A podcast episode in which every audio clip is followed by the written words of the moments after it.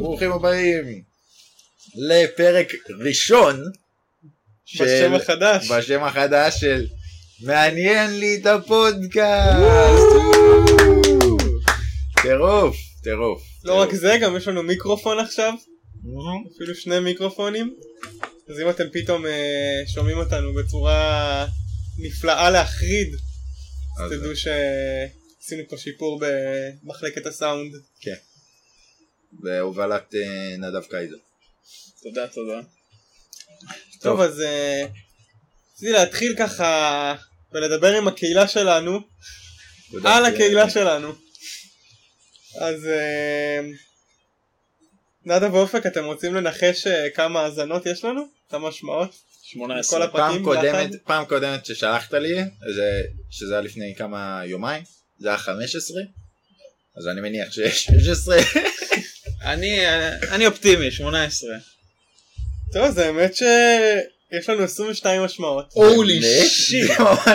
על ידי 12 מאזינים שונים, יוניקים. וואו. רציתי לספר לכם שני דברים, פאנפקט לגבי הקהל שלנו. תראו, מתוך ה-12 שלנו, כולם באזורי הגילאים ה-20-30, חוץ ממאזין אחד, שהוא לפחות בספוטיפיי מוגדר כ-60 פלוס. אוהבים אותך. אז אנחנו לא יודעים מי אתה, אבל תכתוב לנו. והדבר השני הוא שמתוך 12 הצופים אתם רוצים לנחש כמה גברים וכמה נשים לפי הספוטיפיי שלהם? חייב להיות גברים, כן. עודף מטורף לגברים. כמה? אז נדב צודק, 100% מהמאזינים שלנו הם גברים. אולי אנחנו צריכים לעבוד על שיווק נשי יותר. אני האמת שפעם הייתה לי את הגישה הזאת, ואז מישהו דיבר, וכאילו כל הזמן היום אומרים לו שהוא מדבר רק לגברים וזה, והוא רק כזה מנסה להגן על עצמו, לא נכון, יש גם נשים שמקשיבות לי וזה, ואז יום אחד פתאום הוא אמר, אתם יודעים מה, כן, אני מדבר לגברים, אז זה לא בסדר לדבר לגברים, זה הם לא מגיע להם שידברו רק אליהם. שמע, אני כגבר חושב שמגיע לנו. מגיע לנו את זה. מגיע לנו. כל ההיסטוריה, אנחנו רק מורידים אותנו. שמע, אנחנו באמת בדעיכה. כאילו פעם היינו ביפר המין השולט, וככל שעובר הזמן אנחנו רק מדרדרים, אז מין היה ש... יש לנו 3 נושאים חדשים לפרק הזה, שבפרק הקודם שמענו את הפידבק שלכם, שמענו את הפידבק. אגב, אנחנו מתנצלים על האיחור בפרק. כן, היה שבוע עמוס מונדיאלים. היה עמוס מונדיאלים, נכון. ומחר הגמר של המונדיאל. איפה אתם שמים את הכסף? בוא ניתן כל אחד ניחוש. אני אומר 2-1 לצרפת. אני אומר 0-0 וארגנטינה מצחת בפנדלים. 1-1 בארגנטינה. מישהו זכר שמסי ואמבפה הם באותה קבוצה? הם באותה קבוצה. אף אחד לא מדבר על זה. נכון. זה הגמר של פסג'ה. אשכרה. זה גם הגמר של טוטנהאם. אני ממש... השוער של צרפת הוא משחק בטוטנהאם, והמגן השמאלי של ארגנטינה גם. זה גם הגמר של יונייטד. גם המגן של ארגנטינה, מרטינז ביונייטד, וורן ביונייטד. אבל ריאל אף. ריאל. לא, רונלדו. רונלדו גם אף מיונייטד. אתם יודעים שאני ממש... הייתי עצוב בדיעבד שפורטוגל אפה. אוקיי. כי את האזרחות הפורטוגלית שלי קיבלתי רק שבוע אחרי. מובן, מובן מאוד. אז עכשיו אני מעריץ פורטוגל, ועכשיו אני מבועס על זה שהם עפו לפני ה... לא יודע כמה. הגמר הגדול. כן. טוב, 3 נושאים חדשים. כן. מי יפתח? אופק.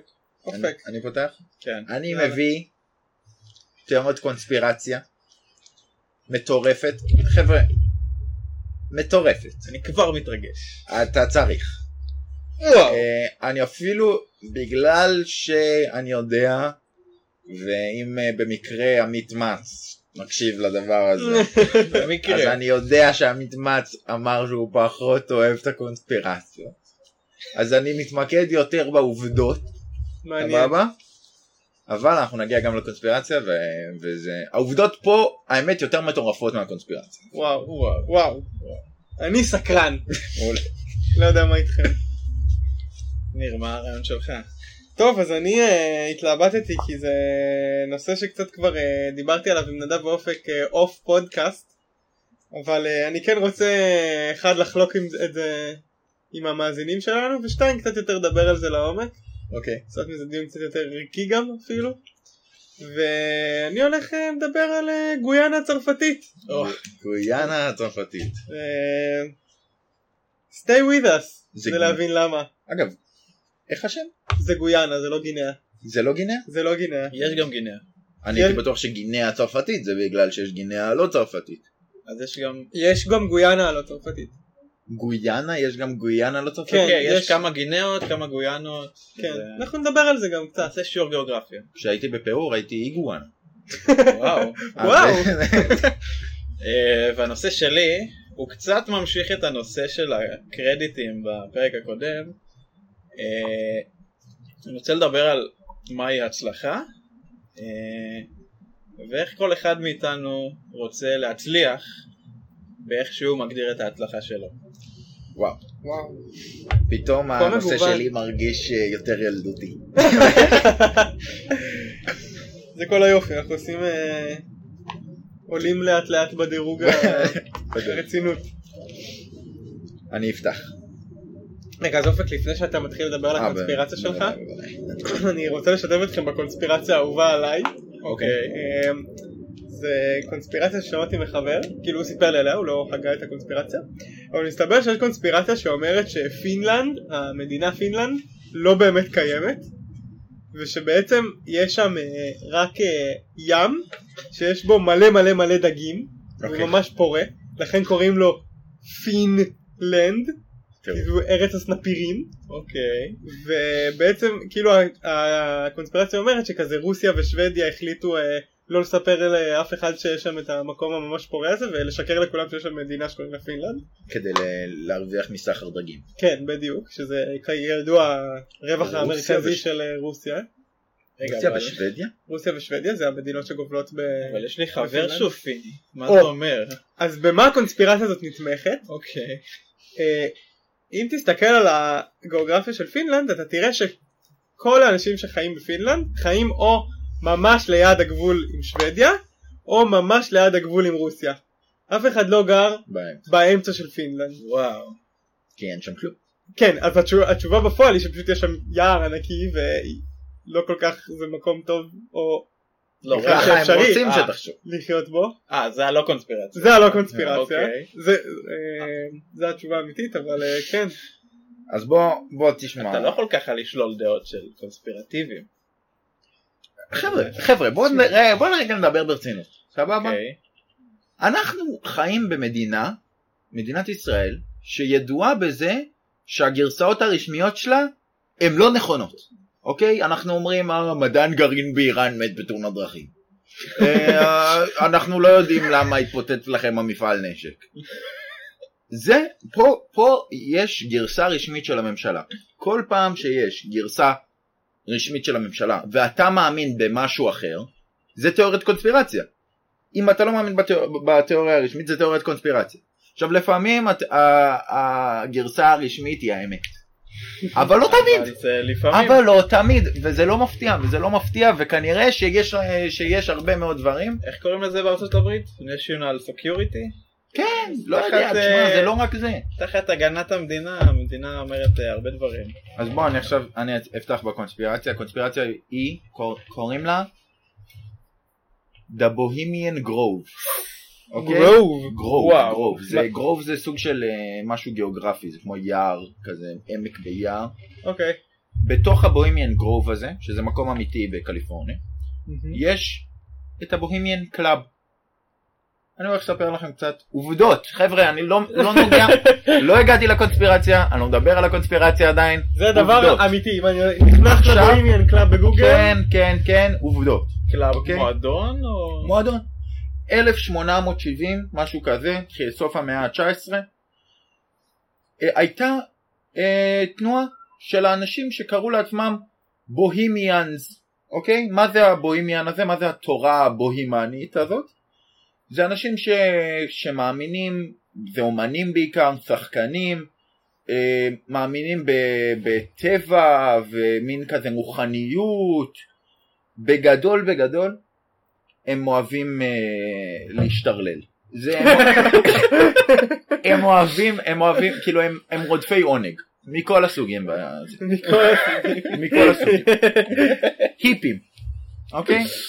הם התחילו לעצמם מועדון קטן משלהם והתחילו לצאת לברים, מסיבות, עניינים, מפה לשם.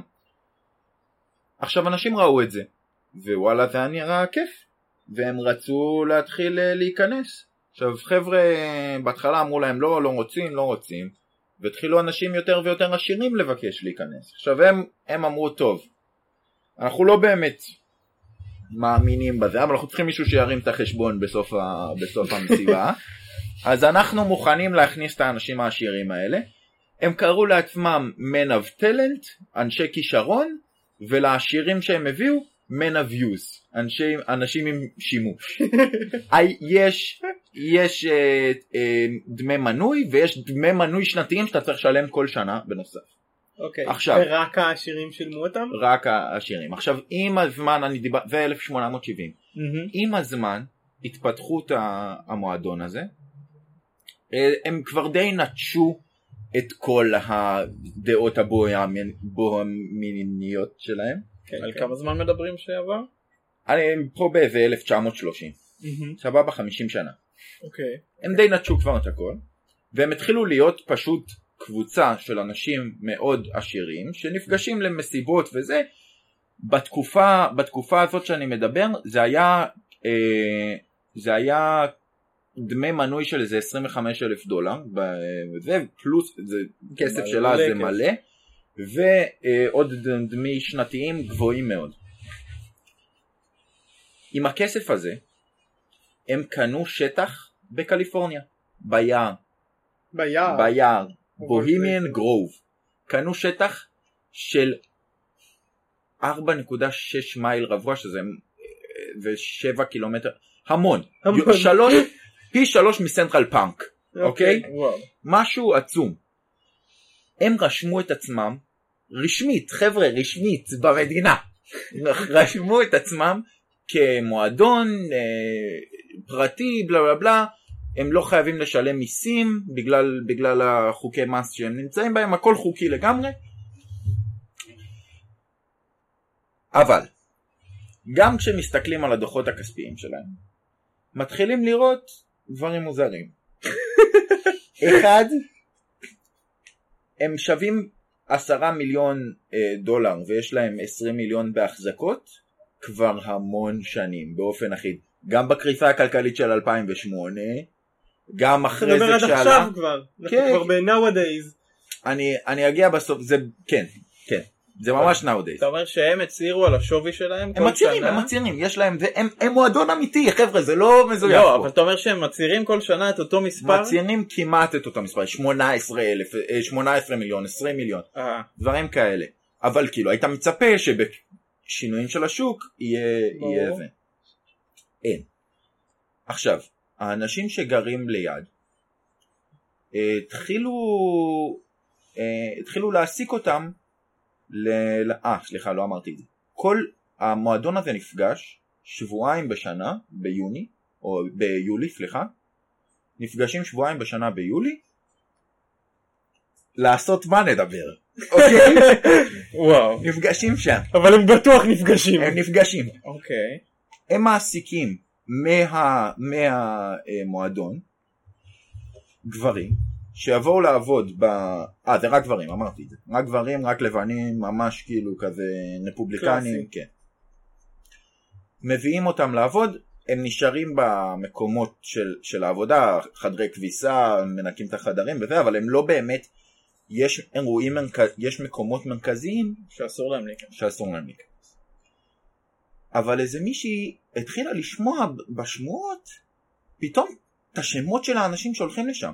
נשיאים אמריקאים, מיליארדרים, ענקי תעשייה, והתחילה להגיד, וואלה, כאילו על מה הם מדברים האנשים האלה שם? מה הלוז?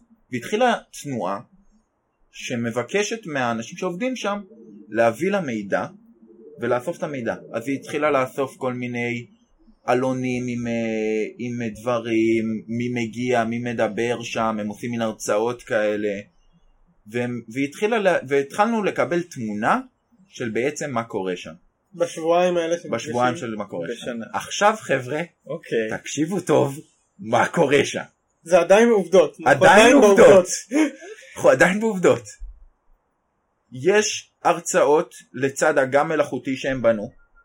הרצאות של ראש ה-CIA, נשיאים לשעבר, נשיאים להיות. אגב, כל נשיא רפובליקני מאז 1923 היה חבר במועדון הזה. מלבד דונלד טראמפ. מלבד דונלד טראמפ. שעדיין לא הוזמן אולי. נשיאים מכהנים לא באים, כי שבועיים להיעלם לא תופס. אז הרבה מאוד מהם, אגב, לפני שהם נבחרו, היו חברים במועדון. ניקסון באוטוביוגרפיה שלו, סבבה? באוטוביוגרפיה שלו, כותב שהנאום הכי משמעותי להיות לשלביו בדרך לנשיאות, היה הנאום שהוא ביצע בבוהימיאן גרוב. זה כתוב בביוגרפיה שלו. כתוב בביוגרפיה שלו. אגב, גם ברעיון אחר, הוא אומר שזה המקום הכי הומואי שהוא אי פעם היה בו. למה הוא אומר את זה? חבר'ה, הם מעלים מחזות, הם מתחפשים בבגדי נשים בשביל התפקידים הנשיים. חלק מהתרבות הבוהמינית הזאת, בוהמינית, היא חופש וזה, הם משתינים בכל מקום. זה חלק מהתרבות, הם משתינים בכל מקום. כשהתחילו טוב, נגיע לזה. יש להם את השיחות האלה, ואז בערב, בשיא של הבוהימיאן פסטיבל הזה, הם מתאספים ליד פסל 10 מטר של ינשוף, שורפים דמות שעשויה מעץ, כזה מקלות מעץ, בצורת של בן אדם, שקוראים לה קר, או בעברית אכפתיות, אוקיי? שורפים את זה ושרים, אני לא זוכר את המילים המדויקות, אני מתנצל, אבל שרים מין משהו כמו האש ששורפת את קר, היא מתחילה מלהבה קטנה, שוב אמצע הקיץ בא לשחרר אותנו, הכבישים טובי קורים, לא להתקרב כאן, כאילו אל תביאו את העסקים האישיים שלכם לפה. עכשיו איך אנחנו יודעים את זה? איך אנחנו יודעים את זה? בן אדם נכנס לשם, אלכס ג'ונס, קונספירטור ידוע, אחד שעכשיו תובעים אותו על זה שהוא אמר שהסנדי הוק, הרצח של בבית ספר שירו באמריקאים, הוא אמר שזה משחקנים וזה לא אמיתי, הוא השתגע, לא, הוא משוגע לגמרי, אבל הוא הלך לשם עם מצלמה, נכנס, צילם, יש וידאו. איך נכנסו אותו? דבר ראשון, זה היה ב-2000, זה היה בשנת 2000. אוקיי. הוא בחור לבן, שמן, מקריח, נראה די כמו כולם שם. המצלמה שלו הייתה מוחבאת. אסור להביא לשם מצלמות, אין פרס, יש עמדות שמירה, אסור להיכנס לשם וכלום. יש עמדות שמירה. ברור, ברור. אגב, מישהו ב-2002 ניסה להיכנס לשם, הצליח. הוא נכנס לשם עם נשם על החזה שלו באדום,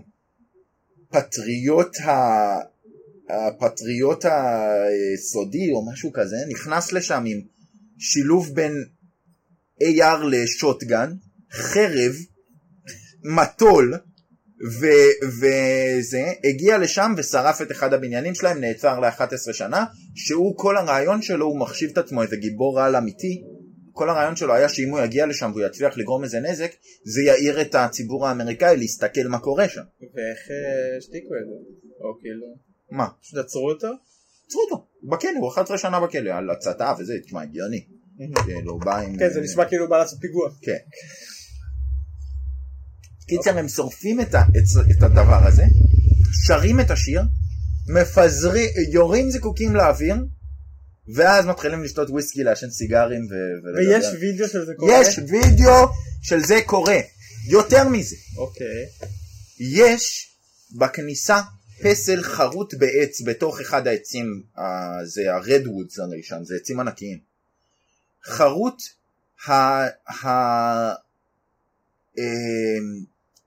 באמריקה יש להם קטע שיש להם כאילו סיינטס, סיינט ככה, סיינט ככה, כל הצדיקים שלהם.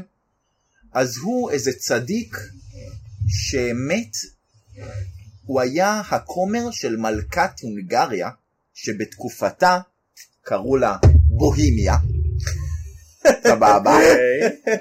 הוא היה והוא המלך של הונגריה, ובא והתחיל להגיד, אני לא יודע אם זה הונגריה באמת, אז אל תתפסו אותי במילה, אבל יש, כאילו אתם יכולים למצוא. זה מדינה אירופאית מוזנחת. והמלך בא לכומר, אמר לו, תחשוף את הסודות שלנו, תחשוף, תגיד לי מה המלכה אמרה, אתם יודעים, והוא אמר אני לא מספר, אז הרגו אותו וזרקו אותו לים, ויש להם פסל של אותו צדיק, של הכומר של בוהימיה, שעושה ככה, שם את האצבע על השפתיים, וזה הפסל שעושה תנועה של שקט, זה הפסל, כאילו אל תספרו מה קורה כאן. לא נורמלי. לא נורמלי, זה עד כאן עובדות. עד כאן עובדות. עד כאן עובדות. אני מרגיש שאני, נכנסתי לזה קצת. יש לנו את העלונים של הזה. אנחנו רואים, ראש ה-CIA מדבר, מבקש תקציב להביא בומר של B-42, סבבה, בומר, מטוס הפצצה, במקרה אחרי שהוא מדבר עם כל הפאקינג אנשים שמנהיגים את העולם, הפרויקט מקבל תקצוב של 45 ביליון דולר, מיליארד דולר, סבבה, הרצאות כמו לפני פיגוע התאומים, האם טרוריסטים חושבים שמגדלי התאומים יפלו? ככה קורה, זה הכותרת שלה הזה, זה היה בעלון, זה היה בעלון, שקיים. אולי שיט. זה הכל עובדות. סבבה, שאלות עד עכשיו, חבר'ה? דברים שאתם רוצים לציין? חייב להיכנס למועדון הזה. כמעט הגבר לבן. איזה אנשים מפורסמים היו בסרטון של 2000? וואו, אני לא יודע להגיד לך איזה אנשים מפורסמים היו בעלון של 2000. אני יודע להגיד לך שנגיד ג'ורג' בוש וג'ורג' W. בוש, שניהם היו חברים במועדון. כל נשיא רפובליקני בגדול שאתה יכול לחשוב עליו. אופנהיימר היה שם, ואגב הפגישה הראשונה שהם דיברו על ההתחלה של הפרויקט הגרעין הייתה שם. הפגישה הראשונה הייתה באחד הבקטאות שם. זה הגנרל שם, אופנהיימר, איזה מדען, יש להם, זה אחד, כאילו זה העובדה שהיה שם הפגישה הראשונה, זה חלק מגאווה על ה... למועדון הזה. אנשים מכל העולם, נכון? לא רק אמריקאים. או שזה רק אמריקאים לבנים. אז אוקיי, הנה עכשיו בוא נתחיל עם הקונספירציה. אוקיי. יש 3 קונספירציות. סבבה? הראשונה היא שחוץ מהקר הזה שהם שורפים, הם גם עושים קורבן אדם אמיתי. אוקיי? התיאוריה השנייה רמת אמינות התיאוריה השנייה זה שהם חברה כאילו שהם לא באמת מועדון אלא secret society כזה שמטרתו היא להשתלט על העולם. אילומינטי, זה אילומינטי, סוג של אילומינטי. אגב, הבן אדם שהקים את האילומינטי הוא חבר במועדון הזה שהקים את האילומינטי? כן, האילומינטי זה גם אמיתי כחבר'ה, מי שלא ידע, וגם הסקולן בונס. מה זאת אומרת שהם אמיתיים? הם היו מועדון, הם הוקמו. עכשיו, האם הם באמת נעלים את העולם, האם זה, לא יודע, אבל הם הוקמו, הם היו קיימים. אוקיי, זה לפרק הבא. עזוב את זה, אתה רוצה לדבר על משהו לפרק הבא? יש סקול אנד בונס, אגודה אמיתית שקיימת בייל, סבבה? שהיא פאקינג לא שפויה, והיא גם אמיתית, ואנשים היו בה ודברים לא נורמליים, אבל זה בסדר, זה באמת לפרק הבא. לא משנה. זה התיאוריה השנייה, והתיאוריה השלישית היא שהם חלק שהם היו חלק פעיל ביצירת פצצת האטום, והם מחזיקים בעצם את המפתחות להשמדה של כולם. שזה לא באמת תיאוריות קונספירציה, אנחנו יודעים שזה סוג של נכון, כי הם באמת כאילו היו חלק ביצירת פצצת האטום, בסדר, אין להם את הקודים הסודיים וזה סבבה. עכשיו אני כבר אפסול גם את האחד עם הקורבן אדם. במה זה נתמך? יש בחור, הוא הגיע, הוא היה בבית משפט, הוא גם אגב זכה בבית משפט $1,000,000, שהוא טבע את אחד מהחבר'ה, בלי קשר, הוא טבע את אחד מהחבר'ה שהם חברים בבוהמיאן קלאב, הוא טבע אותו על איזה משהו מיני, והם הסכימו מחוץ לבית המשפט שהוא יקבל $1,000,000, והוא כולו, הוא חולה נפש, הוא טוען שהוא הגיע לשם והיה ילד בתוך כלוב, ואנסו את הילד וירו בילד ואנשים עם גלימות, כן, לא נעים כנראה, אבל הוא גם חולה נפש וזה, כנראה זה לא הסיטואציה, למרות ש... אבל הוא כן קיבל $1,000,000. כן, הוא כן קיבל $1,000,000, לכן זה כאילו הבסיס של הקונספירציה באמת. פשוט כאילו, לא יודע, ששואלים אנשים שהיו שם, פשוט אומרים כן, אנחנו כזה עושים הרצאות ומרימים מחזות, כולם כזה, אוקיי, הם לא עונים, ממש קשה להוציא. למה? ניקסון אמר בעצמו. ניקסון אמר, וגם אתה שומע נגיד, יש פעם אחת שבאים לראיין מישהו ואומרים לו כזה, יש לנו צילומים שלך בתוך הבוהמיאן גרוב, ואז הוא אומר, מה, איך צילמתם זה, ומה, לא הייתם צריכים להיכנס לשם בכלל, וזה בכלל בושה שאתם שואלים, מודים בקיום, חבר'ה, הקיום קיים. וואלה. מפה לשם, סבבה, התיאוריה הקונספירציה האחרונה, שהיא המרכזית. האם זה חברה סודית שמטרתה להשתלט על כדור הארץ? אני רוצה לשמוע את דעתכם, אבל אני אגיד שאני מאמין שאם אני הייתי פותח חברה סודית להשתלטות על כדור הארץ, לא הייתי מקבל רק לבנים רפובליקנים. הייתי רוצה גם דמוקרטים, כדי שתמיד אני אהיה בשלטון.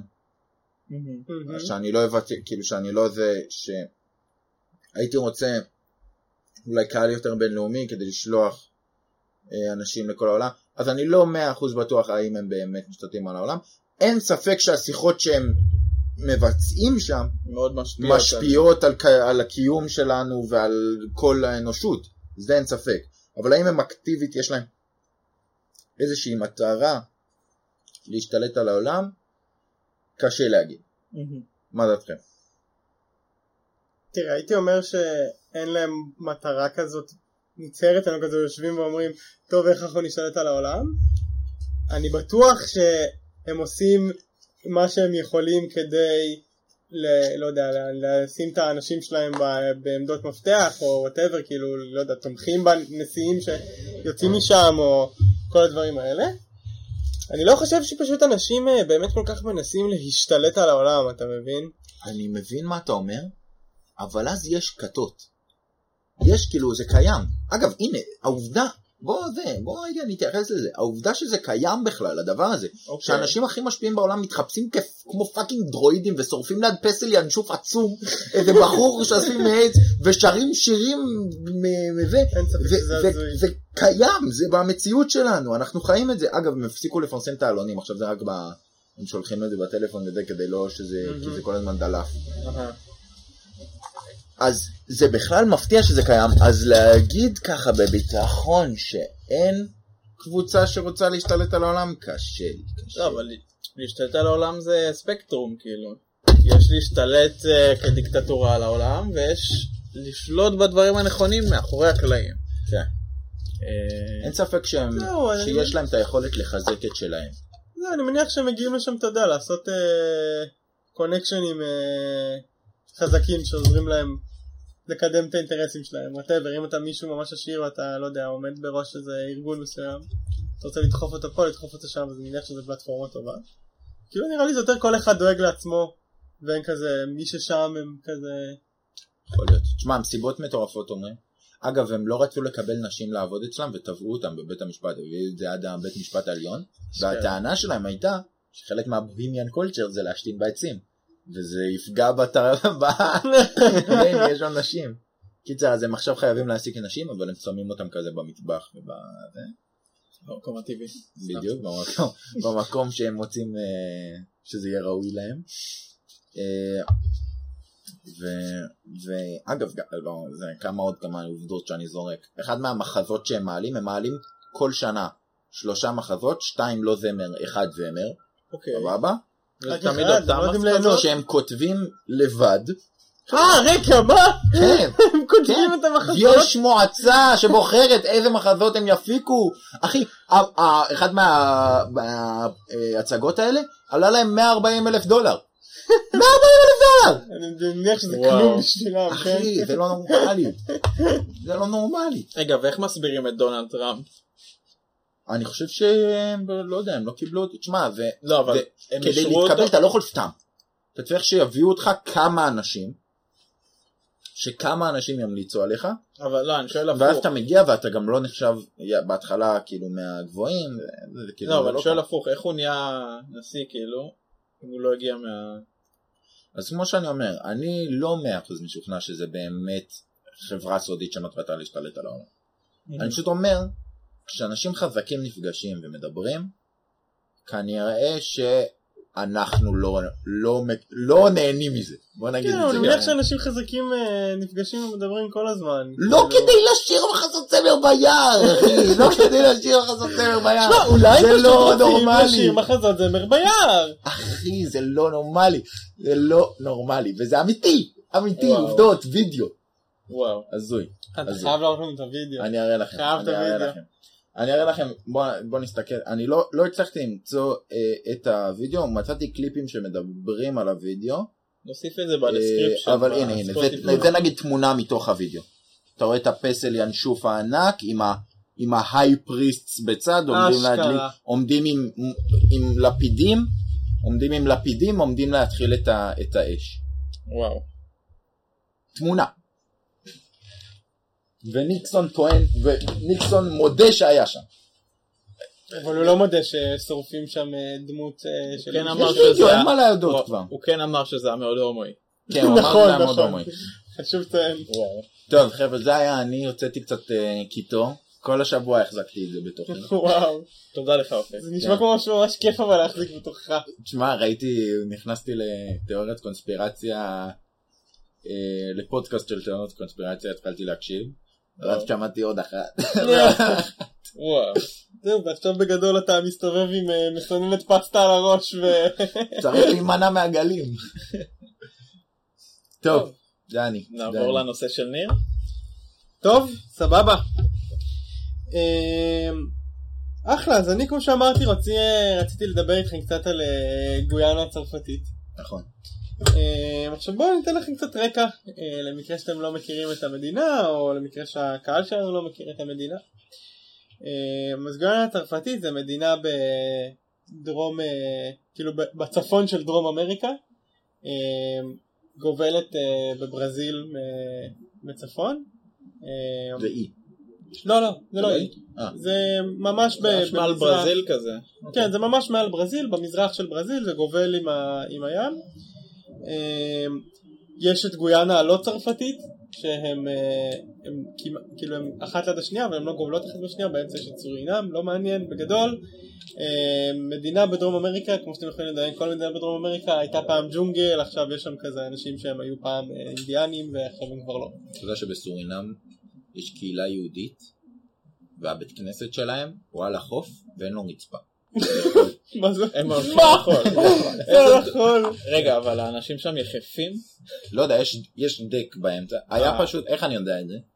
האמת שהיה תערוכה ממש מעניינת במוזיאון ישראל, שהביאו העתקים של בתי כנסת של קהילות יהודיות מסביב לעולם, בנו אותם. וואו, שזה ממש מגניב. כן.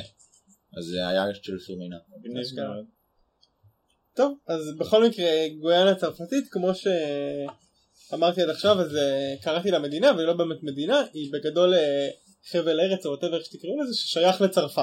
כאילו זה חלק מצרפת, אם אתה שואל את צרפת, זה כאילו, לא יודע, יש לזה איזה שם, זה נקרא כזה טריטוריה ללא גבול, משהו פסטן, אבל זה שייך לצרפת, זה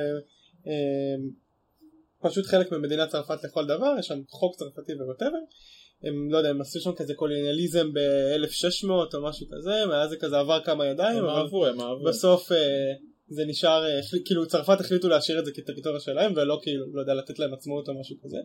לא מאוד מכיר את הסיפור. פאנפקט על גויאנה הצרפתית, הם ממש מתקדמים בתעשיית החלל. מה אתה אומר? כן. זה נחשבת תעשיית החלל הצרפתית, כאילו, הצרפתית, כחלק מה, כאילו, מהאיחוד האירופי. אבל היא באמת ממש מתקדמת, ואתם בטח טועים למה אני מזכיר את הארץ הקטנה והמרוחקת והלא מעניינת שלנו. מודה שהתעניינת. אז בעצם ב-1959, אחרי 11 שנים של קיומה של מדינת ישראל, מי שהיה שר החוץ היה שמעון פרס. עכשיו, לא יודע אם אתם מכירים, אבל לשמעון פרס היה ידוע שהוא היה לו יחסים מאוד טובים עם צרפת. הם כזה חתמו את הסכם הגרעין של, כאילו הם תמכו בתוכנית, הם התחילו את התוכנית גרעין של ישראל בגדול.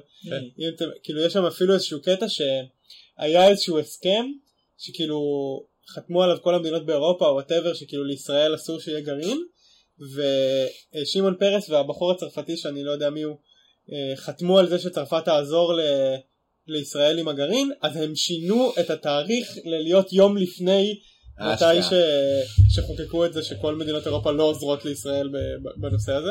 כאילו הם היו ביחסים that good, כאילו זה ממש, לא יודע, היום זה בחיים לא היה קורה כאילו עם אף מדינה בעולם, אבל זה דברים שהיו קוראים בשנות ה-50, היו מחליקים הסכמים בינלאומיים. אתה יודע למה אני חושב שזה? נו, בואו, זה אולי גם קצת תיאוריית קונספירציה, אבל כמו שקניה ווסטלן, סבבה, שהיהודים שולטים במדיה וכזה בארצות הברית, פעם יהודים זה הדבר, כאילו היית יודע שאם אתה רוצה את התמיכה של היהודים אתה צריך לעזור ליהודים, כאילו הבריטים למה הם בכלל נתנו לנו מנדט פה בארץ? כי הם רצו שאנחנו הביאו לנו את הצהרת בלפור לפני הפעולות טרור שעוד נלחמנו באוטומנים, כי הם רצו את העזרה שלנו באירופה להילחם בנאצים, כי הם ידעו שאם הם יתמכו בנו כאן אז כל הקהילה היהודית תתמוך בהם שם. כן, הקהילה היהודית באירופה הייתה צריכה מוטיבציה יתרה כדי להילחם בנאצים. הקהילה היהודית האנגלית, כן, מסתבר שכן. טוב, יכול להיות שאתה צודק. בכל מקרה, אז אתם יכולים אולי להבין לאן אני חותר, אבל באמת מה שתחלתי להגיד, ב-1959 שמעון פרס ובחור בשם ז'אק סוסטל, אני מניח שאני אנס את השם הזה לגמרי, אבל משהו כזה, הוא היה שר המושבות הצרפתי, הם הגיעו להסכם שמדינת ישראל תחור מצרפת את גויאנה הצרפתית. אשכרה. עכשיו, זה הסכם שכאילו הם הסכימו עליו, כאילו מדינת צרפת אמרה סבבה, כאילו אנחנו מוכנים שתעשו את זה. מה התמורה הייתה? $2 מיליון. אז אתם אומרים, טוב בסדר, זה 1959, $2 מיליון, זה לא כמו היום ווואטאבר. אז אני בדקתי, וכאילו בערכות הכי הכי הכי הכי גסות לכמה $2 מיליון של 1959 היו שווים היום, הכי הכי מופרזות, מצאתי עד $170 מיליון, שזה כאילו בקצב של היום, כן. שזה צ'יפס, יש את זה לאנשים, כאילו, יש אלפים מזה לאנשים, כאילו זה לא מדינה אבל בת 11, לכמה אנשים בני 11 יש סכומים כאלה? אוקיי, זה כאילו מעניין, אתם יודעים, אבל בגדול אתם מבינים שזה צ'יפס, אוקיי? זה כלום כסף, ומה שקרה בפועל זה שכאילו כל האנשים שהם לא שמעון פרס שהיו אז בממשלה ובשלטון היו ממש נגד, כאילו בעיקר הם לא רצו לשרוף $170 מיליון על לקנות שטח מהברזיל. בעיקר הרבה אנשים אמרו שזה ממש לא מוסרי, וכאילו מה יש למדינת ישראל לעשות עם שטח בדרום אמריקה, וזה סתם קולוניאליזם מגעיל, וזה לא סבבה וכאלה. נקודות טובות, אני חייב. כן, נקודות מעניינות. עכשיו, מה שאני רציתי, עד פה החלק העובדתי. עכשיו, אני, אחרי ששמעתי את הסיפור הזה, המחשבה הראשונה שלי הייתה, פאק, למה לא עשו את זה? אני מבין מה אתה אומר. רציתי לדבר איתכם. אחד, מה אתם חושבים שהיה קורה? אם היו עושים את זה, כאילו, לא יודע, מי היה עובר לשם, האם מישהו היה עובר לשם, מה היו עושים עם זה, whatever, זה שטח כאילו שהוא יותר גדול לצורך העניין ממדינת ישראל. באמת? כן, כן, לא בהרבה, זה כזה, לא יודע, נגיד פי 2 או 3, אבל זה מדינה, כאילו, פשוט ישראל מאוד קטנה, זה לא כזה קשה לעקוף אותה, אבל זה שטח יותר גדול, שכבר יש בו אנשים, כן, זה לא שעכשיו, לא יודע, באים ליישב איזה, אז מה אתה חושב שהיה קורה? היו שם אנשים שגרו? יש שם עד עכשיו אנשים. אנשים צרפתים, כביכול צרפתים. אבל זהו, זה כביכול צרפתים? אז יש שם גם צרפתים, אנשים שכאילו עברו מצרפת לשם כשהתחילו את הקולוניאליזם, זה כזה, כמובן היה גם מקום ששלחו אליו אסירים, כמו שעשו לכל מושבה אירופאית מחוץ לאירופה. אם אתם מכירים, יש איזה מקום שנקרא אי השטן, או משהו כזה דבילס איילנד, כאילו, שזה מקום שכאילו היו שולחים לשם אסירים והמקום ממש נורא, אז זה בגויאנה, כאילו זה אי בחופים של גויאנה. טירוף, אחלה מקום. מקום מעולה. אז אחד, טוב, בוא נתחיל בזה. מה אתה חושב שהיה קורה? נגיד עכשיו, 1999, סבבה, מדינת ישראל קיימת איזה 11 שנה, לא יודע, אין כלום. אני מתחיל להבין את האנשים שהיו נגד פרס. כן, בוא חושב שיש לך הבדל זמנים של, לא יודע, זה 7 שעות לפחות בטיימזון? לפחות, אפילו זה 11, כלומר. אני די בטוח שזה כמעט בצד השני בדיוק. ברזיל זה כמה אזורי זמן, אז קשה להגיד. בצפון של ברזיל? אני לא 100% בטוח. זה בצד הכי ימני של... אבל גם תזכור שזמן זה לחלוטין קונספט שבני אדם המציאו, ואנחנו יכולים להחליט שהם באותו זמן כאן. אנחנו יכולים, אבל זה יהיה לא הגיוני שבשתיים בשעריים יש חושך. בסדר, מיור. כאילו, אני חושב שזה קשה לארגונים גדולים לעבוד בארגוני הייטק, כאילו, שיודעים לעבוד ביותר מטיימזון אחד, אז אני לא יודע איך הממשלה הייתה מסתדרת. וואי, האמת שפאנפקט עם זה, ביום חמישי, או רביעי, לא זוכר, היה לי פגישה עם בחור הודי, הוא זימן אותי לזמן שלא הייתי יכול. שזה רק פגישה ראשונה שיש לי עם מישהו מחול, כאילו, שהוא לא בחור הייתי שם מוסדה למשהו, ואז כתבתי לו כזה, אתה יכול להזיז את זה לאחרי אחד, כי עד אחד אני לא פנוי, ואז רק במלא זמן דילי גיליתי שהוא, כאילו, הבנתי שהוא חי בהודו, ושאני לו אחד, אין לו מה לעשות עם זה בכלל, וכאילו פצצתי ממש פדיחה, כאילו זה ממש מביך. אבל כן, בוא נמשיך לדבר על גויאנה הצרפתית. אז אני... או גויאנה ישראלית. זהו. אז גויאנה, דבר ראשון בוא נדבר טיפה אקלימית. וואלה, מעל סורינם. גלים זה מקום בטח יפה. זה כנראה מקום יפה. כנראה מקום יפה. בגיל 11 לוותר על 170 מיליון שקל, כנראה היינו מתים פשוט, כי מלחמות וזה. לא יודע, לנו אנשים נדיבים פה. כאילו... אגב, מישהו בדק פעם כמה כסף היה לברון רוטשילד? כי הוא מימן לנו את המדינה. אני די בטוח שמשפחת רוטשילד עכשיו הם עדיין מגה עשירים. הם עדיין הבעלים של בנק ישראל.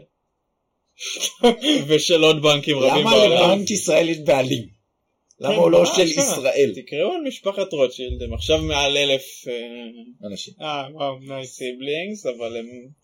יש להם מולטיפל טריליונס. אבל בכל מקרה, מהדברים שקראתי, אף אחד לא התנגד לזה מהסיבה הכספית.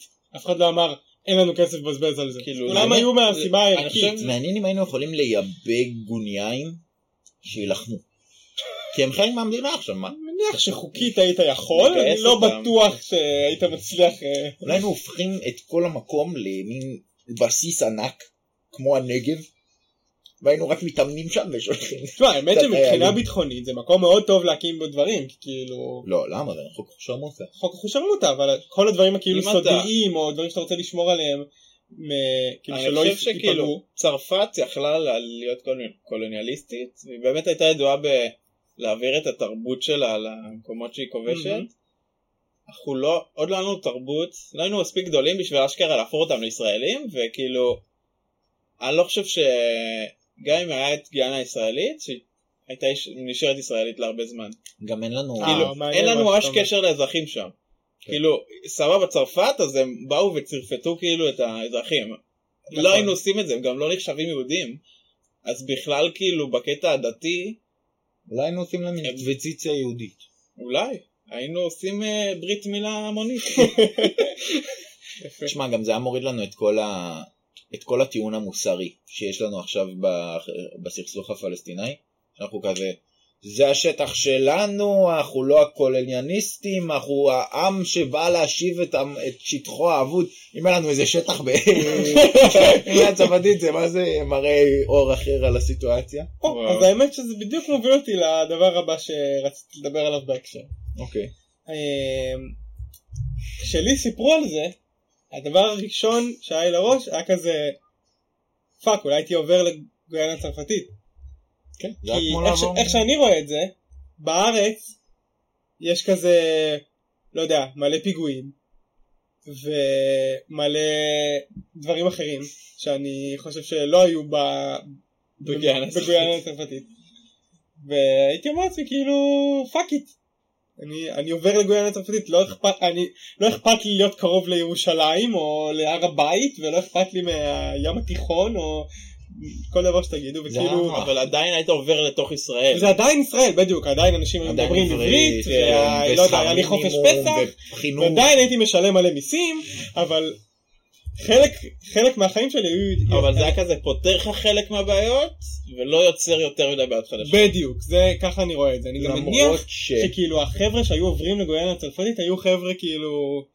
לא רוצה להתנסה, אבל הם היו חבר'ה ממעמד גבוה יותר, כנראה מהממוצע שיש בארץ, כי לא כל אחד יכול להרשות לעצמו לעבור לגויאנה הצרפתית. תראה את אלסקה של ארצות הברית, זה לא המקום הכי לוהט. לא, אבל חרא שם. בסדר. לא, זה הבדל. נכון. שם פה זה מקום אטרקטיבי. לא, למרות שבפתה לא יודע, אולי בגויאנה הצרפתית יש גויאנה הצרפתית, לא יודע. יש הוריקנים. אני באמת לא בדקתי כלום על האקלים של גויאנה הצרפתית. אז יכול להיות שכאילו זה לא כזה מקום אידיאלי. עקרונית לי זה נשמע כמו מקום יותר טוב לגדל בו את הילדים שלך כאילו. תשמע, שום דבר לא עוצר אותך מלעבור כאילו לצרפת. לא, אבל לעבור לכל מדינה זה בסה. כאילו, זה בסה ללמוד שפה חדשה ולתרבות חדשה וכאילו, להיות מהגר זה מבאס. כן, למרות שגם היה תרבות אחרת. הייתה תרבות אחרת גם בגויאנה הישראלית. כן, שלא יכול לדמיין שאנחנו ניקח מדינה אחרת ונהפוך את כולם לישראלים כאלה. יש שם גויאנים כאלה, בסדר? האם היה שם גויאנים אבל? כן. האם לא היינו מעיפים אותם? כי אנחנו לא היינו כזאת מדינה... כן, מדברים פה על שנות ה-50, זה לא... אז אתה אומר... גם פה היו ערבים. לא, היה פה... רון מאוד.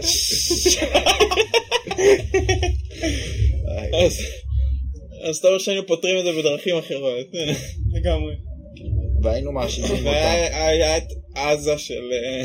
אנשים היו, זה היה כמו הנגב, אנשים היו ימצאו להפריח את גויאנה הישראלית, הם צריכים שם... אז למה לא תעבור לנגב? כי בנגב אף אחד לא יפריח אותו, ועכשיו והבדואים יפריחו אותך. בדיוק. יפה מאוד. אז זה הגליל. לא, תשמעו, כן, יש פה בעיות. יש בעיות. וגויאנה זה יכול להיות פתרון. למה שלא נחיה מחדש? זהו, צריך להבין אם זה עדיין... אולי אפשר, חבר'ה. מה עוצר אותנו מלקנות שטח? אנחנו רק צריכים להחיות את פרס. לא, אם אני קונה שטח, סבבה? אוקיי. אבל אני צריך שהוא לא יהיה קלינג ביף מדינה. אני קונה שטח וכאילו נותן אותה לישראל. אני אומר, היי חבר'ה, אני רוצה להיות חלק מישראל. הם יתמו לי? אין שום שטח בעולם, אני חושב כנראה הרבה מאוד שייך לפחות חוקית לאיזשהו. אז יש אחד שקוראים לה בירטאוויל. מה? זה בין מצרים לסודן. אוקיי. יש איזה מקום מקסים. לא, נורא. אני מניח שעכשיו יש שם כזה 50 מעלות. הסודנים מתייחסים לקו גבול לפי איזה שנת 57, כי הם רוצים איזה חלק שבגבולות שלהם ב-57 או ככה. אוקיי. המצרים עושים את הגבולות שלהם לפי איזה משהו שב-60 כדי לקבל את אותו שטח שזה. הם שם בריב, אבל בשתי הגבולות האלה לא נכלל הזה. בגבול שהם לא מכבדים זה של הסודנים, ובגבול שהם לא מכבדים זה של המצרים. אז אף אחד לא רוצה את השטח. אז יש שטח שהוא לא שולף מדינה, אבל הוא בין מצרים. כן, לא נשמע מקום טוב. אם אני קונה אי יווני, הזויה של יוון. הוא עדיין של יוון, אתה מבין? זה כמו שאתה קונה בית פה, אתה לא יכול עכשיו להעביר אותו לבלגיה. אתה יכול לבנות. אתה יכול להקים שם שגרירות, ואז זה נחשב חלק מישראל.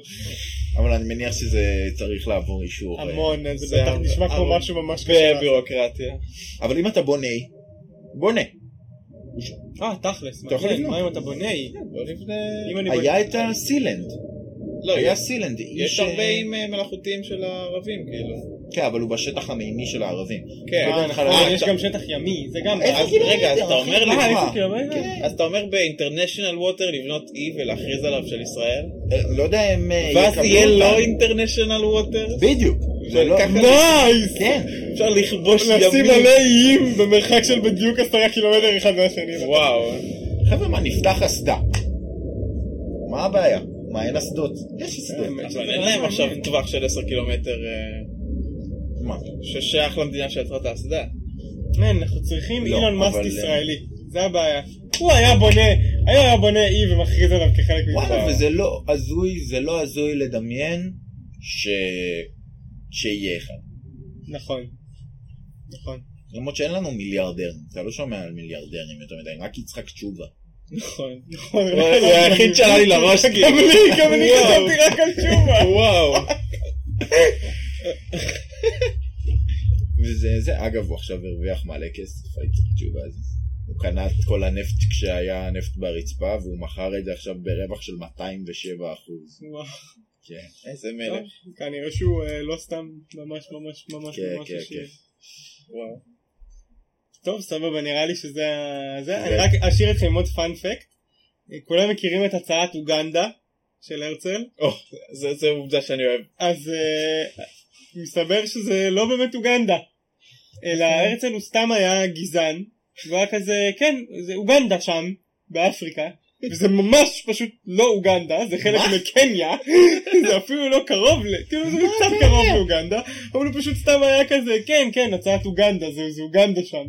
תשמע, אתה יודע שהרצל מת ממחלת מין שהוא חטף מילדה בת 14, כן? כן, כן, אין ספק שזה לא היה בחור הכי פוליטיקלי קורקט ב... לא, לא. מתוך חוזה המדינה. טוב, יאללה, נדב. חוברים אליך. נשארו לנו 8 דקות. מה, למה? מה, מתוך כמה? מי אמר שיש לנו הגבלת זמן? אני אומר בוא נקים אי שיש בו עוד פודקאסט. השאלה אם נעשה עכשיו, נדחה את הנושא לשבוע הבא, נעביר עכשיו 10 דקות ולסגור את זה. מה יקרה עוד 10 דקות? כפרקים של שעה, או שפשוט נהיה פלואידים. נראה לי, מה הנושא של זה? זה יהיה 1:20, 1:10, 1:15. אגב, מאזינים ומאזינות, סתם, רק מאזינים. תגידו, אם יש לכם הצעות לנושאים, אני חשבתי וודו. האמת שרעיון מעניין. אם יש לכם רעיונות לנושאים שהייתם רוצים לדבר עליהם. ויש גם, אם אתם רוצים להשתתף, אנחנו רוצים הגרלה. אם הנושא יהיה מספיק מעניין. אתם יכולים להיות Bohemian Users. כן, נייס. לא, איך קראו לזה? Bohemian Club. The Bohemian Club. לא, איך קראו לאנשים שמשתמשים בהם? Men of Use. אתם יכולים להיות Men of Use. אגב, אם אנחנו כבר שוברים את הקיר הרביעי, אז אנחנו נורא נשמח לקבל מכם פידבק, האם החלקים שבו אנחנו מדברים על הפודקאסט, אם הם מעניינים אתכם, או אתם רוצים לשמוע אותנו מדברים על האורך של הפרק, או שאתם מעדיפים שנחתוך אותם בעריכה ותשמעו רק אותנו מדברים על נושאים. שעשות גוגל פורמס בסוף כל פרק, ולשים אותו בביו. ואל תשכחו לדעת לנו... נעשה את זה, יהיה גוגל פורמס. כן, אוקיי, 5 כוכבים או בספוטיפיי. כן, תעשו. מאוד חשוב. כן. מה הנושא האחרון?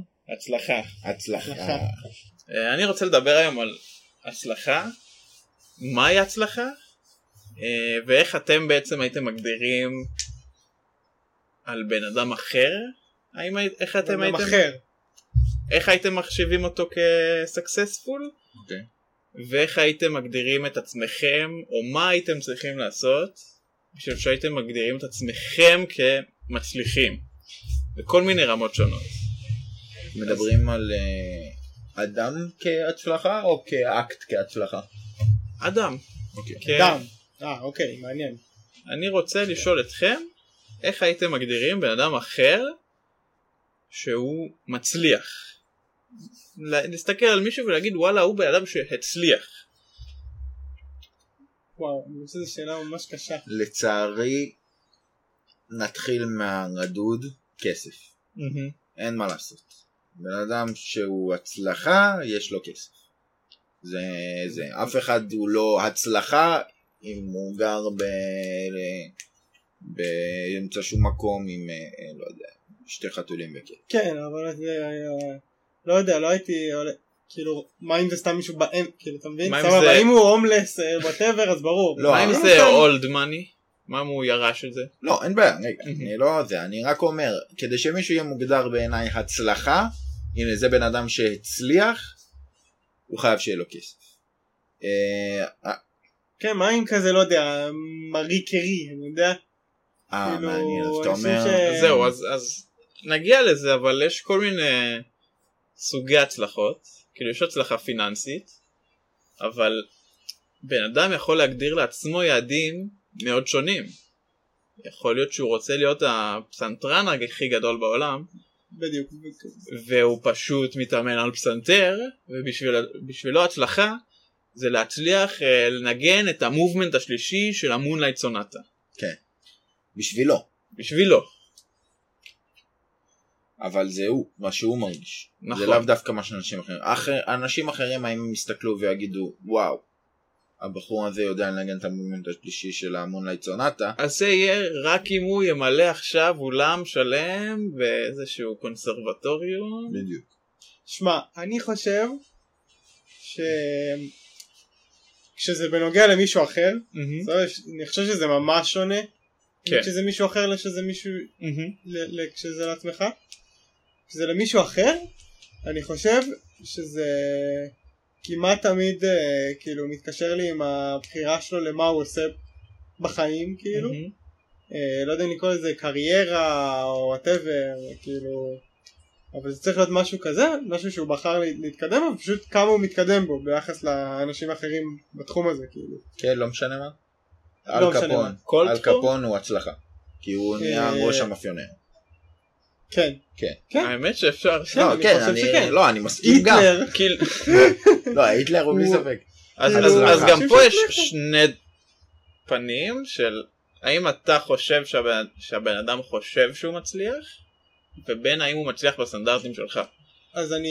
כאילו אני בטוח שאל קפון הרגיש שהוא סקסספול. נכון. אבל ספציפית במקרה הזה אני בטוח שכאילו הוא באמת היה מוצלח במה שהוא עשה. אלא כן תסמונת מתחזק כמו שדיברנו בפרק קודם. נכון. אני אגיד לך מה, אני חושב שכשאתה מסתכל על עצמך או כשאני מסתכל על בן אדם שמסתכל על עצמו, אז פה זה משתנה, כי אני חושב שההצלחה הזאת היא יותר פשוט באמת קשורה לאיזה יעדים אתה מגדיר לעצמך. כאילו יכול להיות שבן אדם אין לו שאיפות להיות האחי, או להיות בטופ של הטופ ב-whatever, וכאילו מבחינתו יש לו יעדים יותר נמוכים, שהוא אם הוא עומד מביניהם, כאילו אם הוא עומד בהם הוא הצליח. כן, אבל אתה לא... אבל אני לא יכול לקחת את זה בחשבון, אני לא אקרא לזה לא סקסספול, כי אני לא יודע גם בכלל מה הבן אדם הזה מאמין לעצמו מול העיניים, כאילו. ולכן אני חושב שכאילו כשאתה בא להגדיר בן אדם אחר, זה חייב להיות דברים שהם כאילו מאוד... כאילו... מאוד גלובלי בתרבות שלנו. בדיוק. שזה או מלא כסף, או שהוא הראשון בוודאות מלא כסף. או שהוא הראשון בענף ספורט שלו. כן, בדיוק. או שהוא מאוד... אתם חושבים שנגיד, הבן אדם הראשון שטיפס את האברסט. אוקיי. הוא הצלחה? אני חושב שהוא בן אדם מצליח? כן. אז אני לא יודע אם הייתי קורא לו... אני לא יודע אם הייתי קורא לו... שהוא הצליח בחיים. כאילו, הוא עשה פיט מאוד קשוח, ביוחד עם הראשון, דברים שאולי לא חשבו שהם אפשריים, אבל השאלה היא, כי אני חושב שזה גם צריך להיות לאורך זמן. כן, מה זה הצליח בחיים? הצליח בחיים זה כבר משהו, לדעתי זה לא אותו דבר. זה לא אותו דבר. זה לא אותו דבר כמו להגיד על בן אדם אם הוא מוצלח או לא. נכון. מבחינתי זה... למה לא בעצם? כי להצליח בחיים זה כאילו משהו שאתה אומר, האם הוא מוצלח? בלי קשר לעיסוק הספציפי שלו, אלא האם מוצלח בדבר הזה שנקרא חיים, אתה מבין? זה כמו שאני... אז היא כבר לא מוצלח בחיים. נכון. הנה ניתן מישהו שאני מגדיר כמוצלח, נגיד יש את ארטיום. ארטיום... כן, בדיוק. המתעמל. אז אני חושב שהוא בן אדם מצליח, כן? כי הוא בקטגוריה שהוא מנסה להצליח בה, הוא הצליח. אני להגיד שהוא הצליח בחיים? לא יודע, כנראה לא הרבה כסף. אני לא יודע כמה חברים יש לו, כמה, לא יודע, משפחה, אהבה, whatever. אז תגדיר לי מישהו שהצליח בחיים. אז הצליח בחיים, אז קודם כל אני כן חושב שזה קשור לכסף. אני חושב שזה קשור כאילו פופולריות, להצליח בדברים כאילו הרגילים שנותנים, שחושבים שאנשים צריכים להצליח בהם, כאילו לא יודע, למצוא זוגיות, שיהיה לך בית, whatever, כאילו... שיכול להיות שיש אנשים שזה לא מתאים להם, והם לא רוצים, whatever, אבל כשאני אומר להצליח בחיים, אז כאילו, אתה חייב להמציא אמות מידה שהן כאילו רלוונטיות לכולם. לגמרי מסכים איתך, אני חושב שבן אדם שהצליח בחיים, אז חייב להיות פה איזשהו אלמנט פיננסי, כי אחד מהקשיים בחיים שכולם חווים, זה הוצאות, ובן אדם שהצליח בחיים הוא בעצם, בדיוק, אני ממש מסכים מה שאתה אומר. האקט של הוצאות אמור להיות קל בשבילו, כי הוא הצליח בחיים. וכאילו אפשר לסמן וי בכל מיני אקטים קשים של החיים שבשבילו אמורים להיות יותר קלים, כי הוא הצליח בחיים במחר. גם... וזה לאו דווקא כל התחומים ביחד. יכול להיות שהוא רק עשיר ואנונימי, יכול להיות שהוא רק מפורסם, אבל... טוב, האמת שהוא צריך... אז דווקא אני חושב שפה זה קצת שונה, כאילו, אני חושב שכשאני מסתכל על מישהו שהצליח בחיים, אני לא חושב שהוא צריך להיות בטופ של הטופ, בשביל, אלא פשוט לעבור איזשהו סף מסוים בכל האספקטים. כאילו, אתה מבין מה אני אומר? כן. לא כמו שאני אומר, אם שוב אני לוקח את דוגמה של ארטיום, אז הוא ממש ממש ממש בקיצוניות הצליח, כאילו, באספקט המאוד ספציפי שלו. באספקט שזה...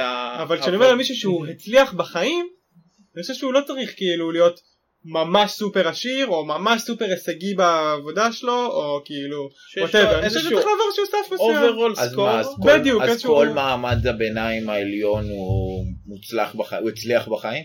כן, אני חושב שהצליח בחיים זה משהו שכאילו... חבר'ה, בואו זה, אני מבין מה שאופק אמר. אני שם על השולחן רגע את... בואו זה, היינו קצת דיברנו על כסף. יש גם עניין כמובן של משפחה, ואנשים שחברים, דברים כאלה. מה הבעיה לדעתי בדבר הזה? שכמעט כולם, בסוף יש להם חברים, משפחה ואהבה. כמעט כולם, לא כולם, זה אבל כמעט כולם מתחתנים, לכמעט כולם יש משפחה, לכמעט כולם יש חברים. אולי לחלק יותר, לחלק פחות. בסוף, הדברים מוחשיים, הדברים הכספיים והדברים האלה, זה הדברים היחידים שבאמת אפשר לקמת בצורה טובה. ואני חושב שבן אדם שהוא ממעמד הביניים העליון, ויש לו איזו עבודה שהיא רגילה, ושזה כאילו... כן, בסדר, אבל הוא לא מוצלח בחיים, כאילו הוא לא הצליח בחיים. אז אני חושב שלהצליח בחיים זה בדיוק זה. אני יותר מוצאים כמו נדב, שכאילו להצליח בחיים זה לא שלא קשה לך בדברים הרגילים.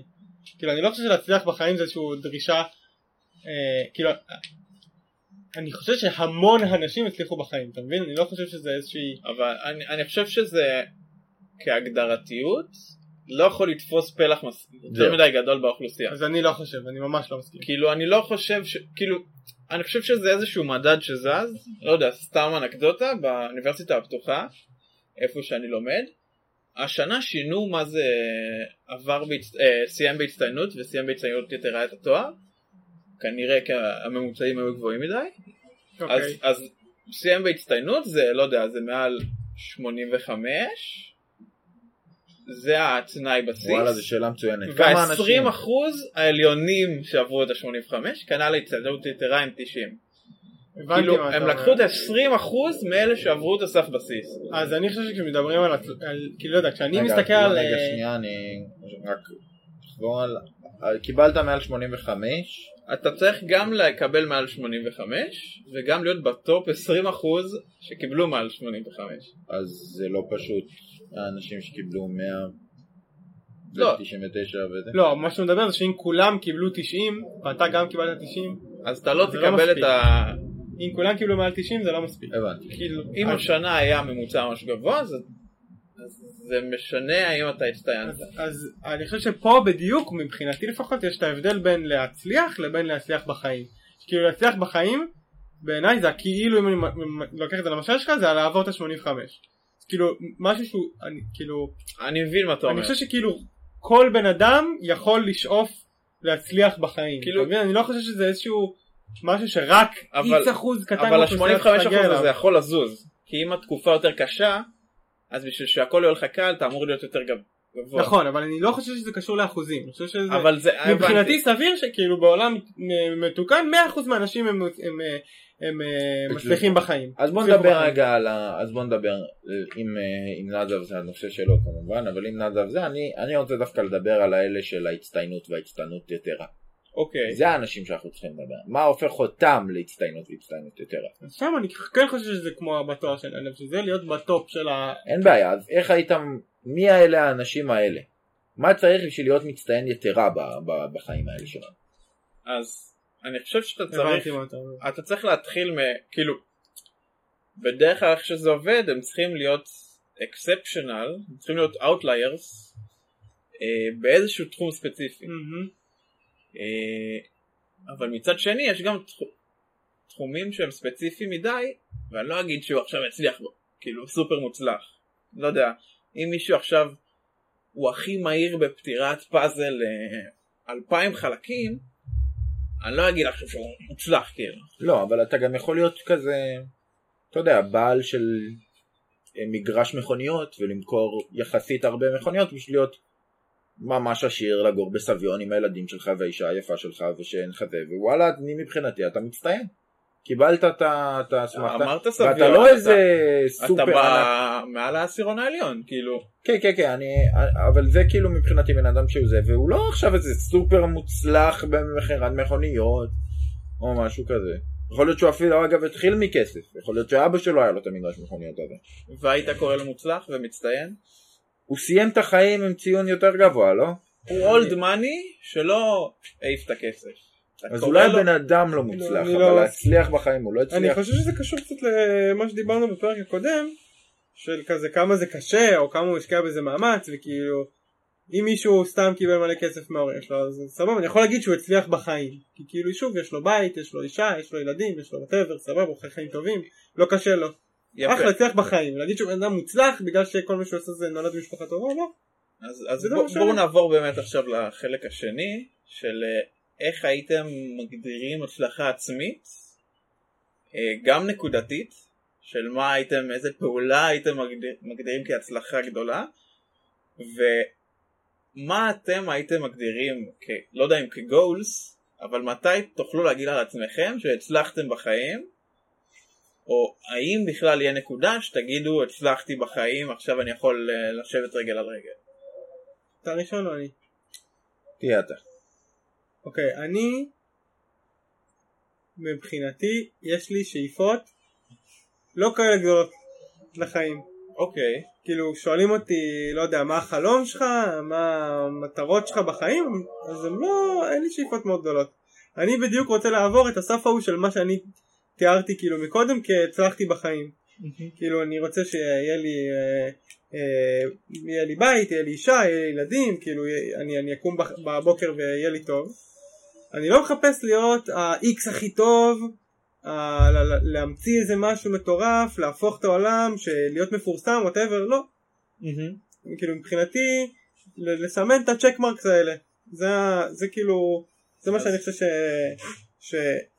שעבורי יהיה להצליח. עכשיו מצד שני, אם מישהו עכשיו אומר לי, שמע, אני ממש חשוב לי הקריירה שלי, זה לא חייב להיות עכשיו גם, לא יודע, להצליח בתור זמר או whatever, גם אם להיות המתכנת הכי טוב או לא יודע, whatever, כל מקצוע אחר, העורך דין הכי טוב. אז אני מבין את העניין הזה. אבל אני, כשאני אסתכל על זה, אני באמת הרבה יותר אכפת לי מזה כאילו, יהיה לי ביטחון כלכלי, סבבה, ומעבר לזה, אכפת לי עם כל הדברים האחרים, אכפת לי שיהיה לי זוגיות טובה, ואכפת לי שיהיה לי משפחה שבריאה ושאני אוהב, ושכאילו, לא יודע, ילדים שאני ארגיש שהם מחונכים ויותר, כאילו, זה הדברים שהרבה יותר חשובים. כן. ושוב, אני לא חושב שאני צריך להגיע לאיזה פסגה מטורפת, כדי להגיד לעצמי, וואי, הצלחתי בחיים. מעניין. אבל אתה תגיד את זה. אבל אתה בלב שלך, כאילו תגיד, הצלחתי לך. אני אגיד, ברור שאני אגיד. אני חושב שעכשיו אני בדרך הבטוחה לשם. כן, כן. אבל, שמע, אם אתה שואל אותי מה היה, אם לא היה כסף, לא היה כלום, כל הדברים האלה לא היו משנים לי, וואלה, הייתי רוצה להיות ראפר. הייתי רוצה להיות ראפר שהוא גם שחקן תיאטרון.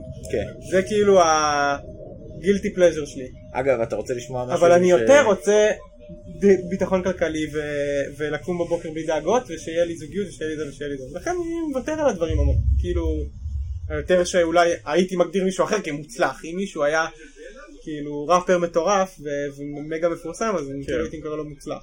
כן. האמת שיש פה נקודה מעניינת. יש פה גם נקודה שבאופן כללי היא מפריעה לי, שהיא קצת פחות קשורה, אבל אני מרגיש שאנשים מעריכים חלומות של אנשים אחרים, רק אם זה חלומות בפן היצירתי. רק אם זה, אני רוצה להיות זמר, אני רוצה להיות רקדן, אני רוצה זה, ואם מישהו אומר, אני רוצה להיות עורך דין, והחלום שלי להיות עורך דין, זה כאילו לא אותה, לא, הוא לא באמת חולם, זה לא באמת החלום שלו. כאילו עמוק בפנים כולם רוצים בעצם להיות אומנים, נקדנים, זמרים. אתם מבינים את התחושה שאני מקבל. אגב, אני גם, אני לא יודע איזה בדיוק חיים הייתי מדמיין בזה, אבל דבר ראשון, להיות פודקאסטר נראה לי חיים מגניבים. באמת, נראה לי חיים מגניבים. אני יודע שהם חיים מגניבים. פה אנחנו הצלחנו. כן, אין ספק שהם. אבל גם להיות איש עסקים וכזה, תמכור. וואלה. וואלה, יש בזה עניין, יש בזה אקשן. אז זה. עכשיו, מה אני הייתי צריך כדי להגדיר את עצמי בן אדם מצליח? אז אני חושב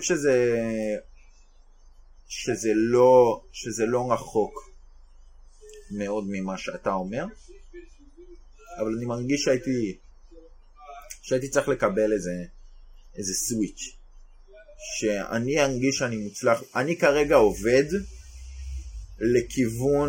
לכיוון שיהיה לי קריירה, שיהיה לי משפחה, שיהיה לי ילדים, שיהיה לי... אני עובד לכיוון הזה. אני ארגיש שהצלחתי בחיים, בשנייה שאני אסתכל מסביב, אני יכול להגיד, אוקיי, אני כבר לא עובד לכיוון שום דבר. כאילו, יש לי את מה שרציתי, ועכשיו אני עובד כדי להמשיך לקיים את מה שרציתי, או שאני עובד בשביל הכיף שלי. אתה לא חושב שוואנס, כאילו... יהיה לך גולס חדשים ככל שאתה... פסגות חדשות לכבוש? אני מאמין שכן בהתחלה, אבל אי אפשר לנצח. אני חושב שפשוט הפסגות האלה יהיו יותר קטנות. זה לא יהיה דברים גדולים כמו להקים משפחה, או לייצר לעצמי ביטחון כלכלי. זה יותר דברים כמו לבנות משהו מגניב. תשמע, לך תדע. לבשל בירה, לא יודע, לעשן בשר, דברים עושים כשאתה אחרי שסיימת כל הדברים החשובים יותר. אז אתה כרגע מתאר דברים שהם יותר... צ'קליסטים, אבל כאילו יש דברים שהם סקלות, כאילו... אם אני אתחיל עסק, סבבה, והעסק הזה יהפוך להיות כאילו הבייבי שלי, אז אני אמשיך כאילו לדחוף ושיגדל ושהכל כאילו לתמיד, אני רואה את זה. אם אני עובד עצמאי, ואני רוצה לקדם את העסק שלי, וזה אין ספק שזה ייקח חלק יותר גדול מהחיים שלי, ושאני ארצה כל הזמן להגיע לפסגות חדשות. אבל אם אני שכיר, והגעתי לזה שיש לי איזה בית פרטי במושב, תשמע, טירוף. אגב, איפה אני ואיפה בית פרטי במושב? תלוי במושב. אולי ברהט. וגם לא. אולי ברהט. אולי ברהט. אולי מתחת לאדמה. גויאנה הצרפתית. עם מנצ'ח הפרפרת. אגב, לא סיפרתי, אבל הבחור שפרץ עם השוטגן AR וזה, הוא גם חושב שהאבות הקדמונים של אובמה הם מנשלת העם מהחלל החיצון. אבל זה סתם. זה לפרק, ברור. זה ידוע. רואים את זה עליו. אוקיי, מגניב. רגע, מה אתה חושב? סבבה. אז אני כרגע לפחות מציב לעצמי כאילו פסגות ממש גבוהות, כאילו אני ממש רוצה להצטיין בכל מיני תחומים, כאילו לא יודע, אני בתחום התוכנה, אני רוצה להיות מפתח ממש טוב, אני רוצה להיות, לא יודע אם מאוד עשיר, אבל אני רוצה... אבל ממש עשיר. להיות, כאילו, עצמאי כלכלית מאוד. אני עכשיו, לא יודע, התחלתי ללמוד פסנתר, אז ישר הצבתי לעצמי כיעד, ליטרלי את המובמנט השלישי של המונאי צונטה, שכאילו אם אתה כותב בגוגל כמה זמן לוקח ללמוד בשביל להגיע ליצירה ברמה כזאת, כותבים לך וואלה 10 שנים. אז כרגע אני מציב לעצמי יעדים מאוד גבוהים, ואני משתדל לפעול ללכת בכיוון שלהם. מה אין מסתובב? האמת ש... ספציפית לגבי כסף, אני מכיר שיש, כאילו רוב המחקרים אומרים שכזה הכמות כסף שאתה צריך כדי quote on quote להיות מאושר, זה כזה מספיק כדי לא לדאוג מכסף. אבל אם זה הבן אדם הממוצע? זה כנראה, בסדר. לא, כי בן אדם שהוא עני, אם תיתן לו את הכמות כסף הזאת, אז ברור שהוא יהיה מרוצה, אבל אם תיקח בן אדם יותר עשיר ותוריד אותו לרמה הזאת, הוא לא יהיה מרוצה באותה מידה לדעתי. אני חושב שזה עקומת יו. השאלה, אבל מה שאני בא להגיד זה שמעניין לדעת, כאילו, מעניין אם זה ככה בנושאים אחרים גם, אתה מבין מה אני אומר? כאילו, כמו שכאילו טוענים שהסף הכספי הוא כאילו שזה לא יהיה דאגה, אז האם זה ככה בעוד נושאים, אתה מבין מה אני אומר? מה, נגיד ניגון פסנתר? כן, האם אני אהיה סבבה עם... זהו, האם עדיף בהפינס שלך כבן אדם הוא כאילו וואלה מספיק כדי שאתה תדע להגיד על עצמך אני טוב בלנגן בפסנתר. בדוק, בדוק, אין ספק. לא, אז פה יש עניין אחר, פה יש עניין של מה היעד שאתה מציב לעצמך. כאילו אם הייתי מגדיר לעצמי שהיעד להצלחה שלי בפסנתר זה לנגן יונתן הקטן, ואז הייתי מנגן את זה, אז תאורטית הייתי איזה happy אז אני אהיה כשאני אנגן. הבנתי מה אתה אומר. כמו באותו מצב שהיית מגדיר לעצמך יד ממש גבוה והיית מגיע אליו. תשמע, אני גם יודע להגיד לך... דווקא אני לא בטוח שאתה צודק. כאילו, אני חושב שה... כי יש עניין של קושי, דיברנו על זה. זהו, האושר שלך הוא לדעתי יהיה מידתי לכמה קשה המטרה שהצבת על עצמך, בלי קשר לאם הגעת או לא. כאילו, אני חושב שאם היית אומר, טוב, אני רוצה לדעת נגן יונתן הקטן, לא היית מרגיש כשהגעת לזה את אותו דבר כמו שהיית מרגיש כשהיית מצליח לנגן את המולן צונטה. אבל יש גם נקודה שכמות המאמץ שאתה צריך להשקיע בשביל להתקדם קצת היא כבר הרבה יותר. נכון, נכון. אז בנקודה הזאת כנראה שרוב האנשים מבטרים. אני חושב שרוב האנשים מבטרים הרבה יותר מוקדם. אגב, אני חושב שרוב האנשים מבטרים על ההתחלה. אני אגיד לך לדוגמה, אתה הצבת לעצמך יעדים מאוד גבוהים.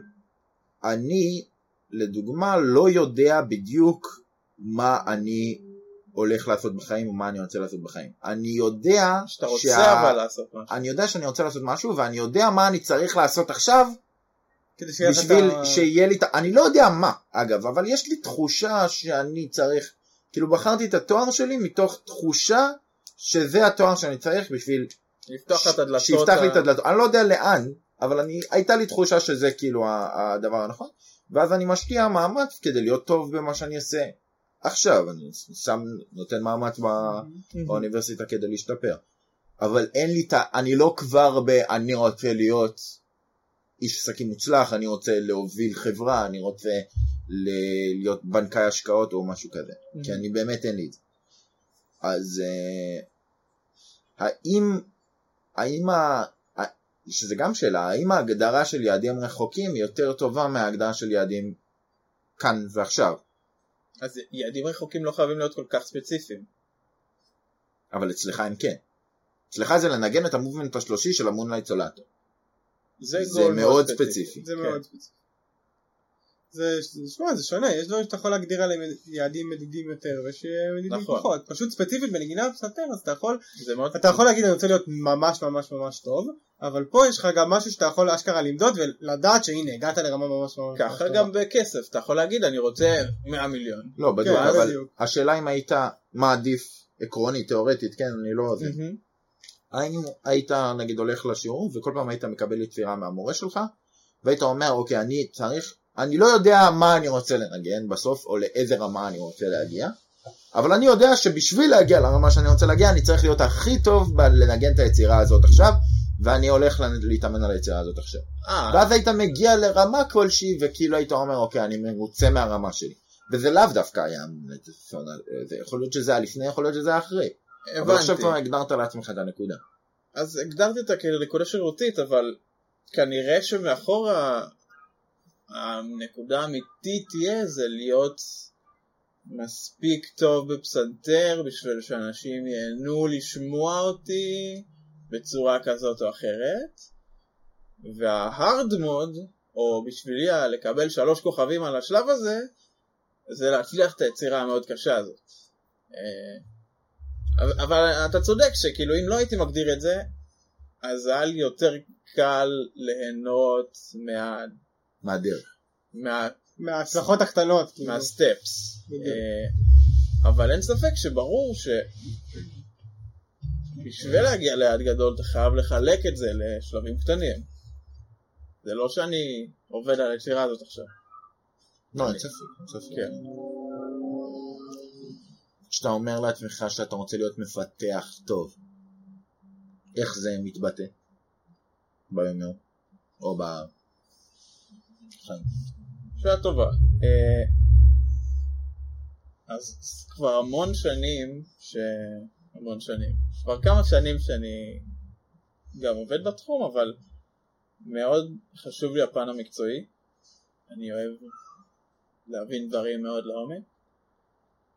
היו לי תקופות מאוד גדולות שהייתי מחוץ לשעות העבודה, קורא נושאים, קורא ספרים של מדעי המחשב,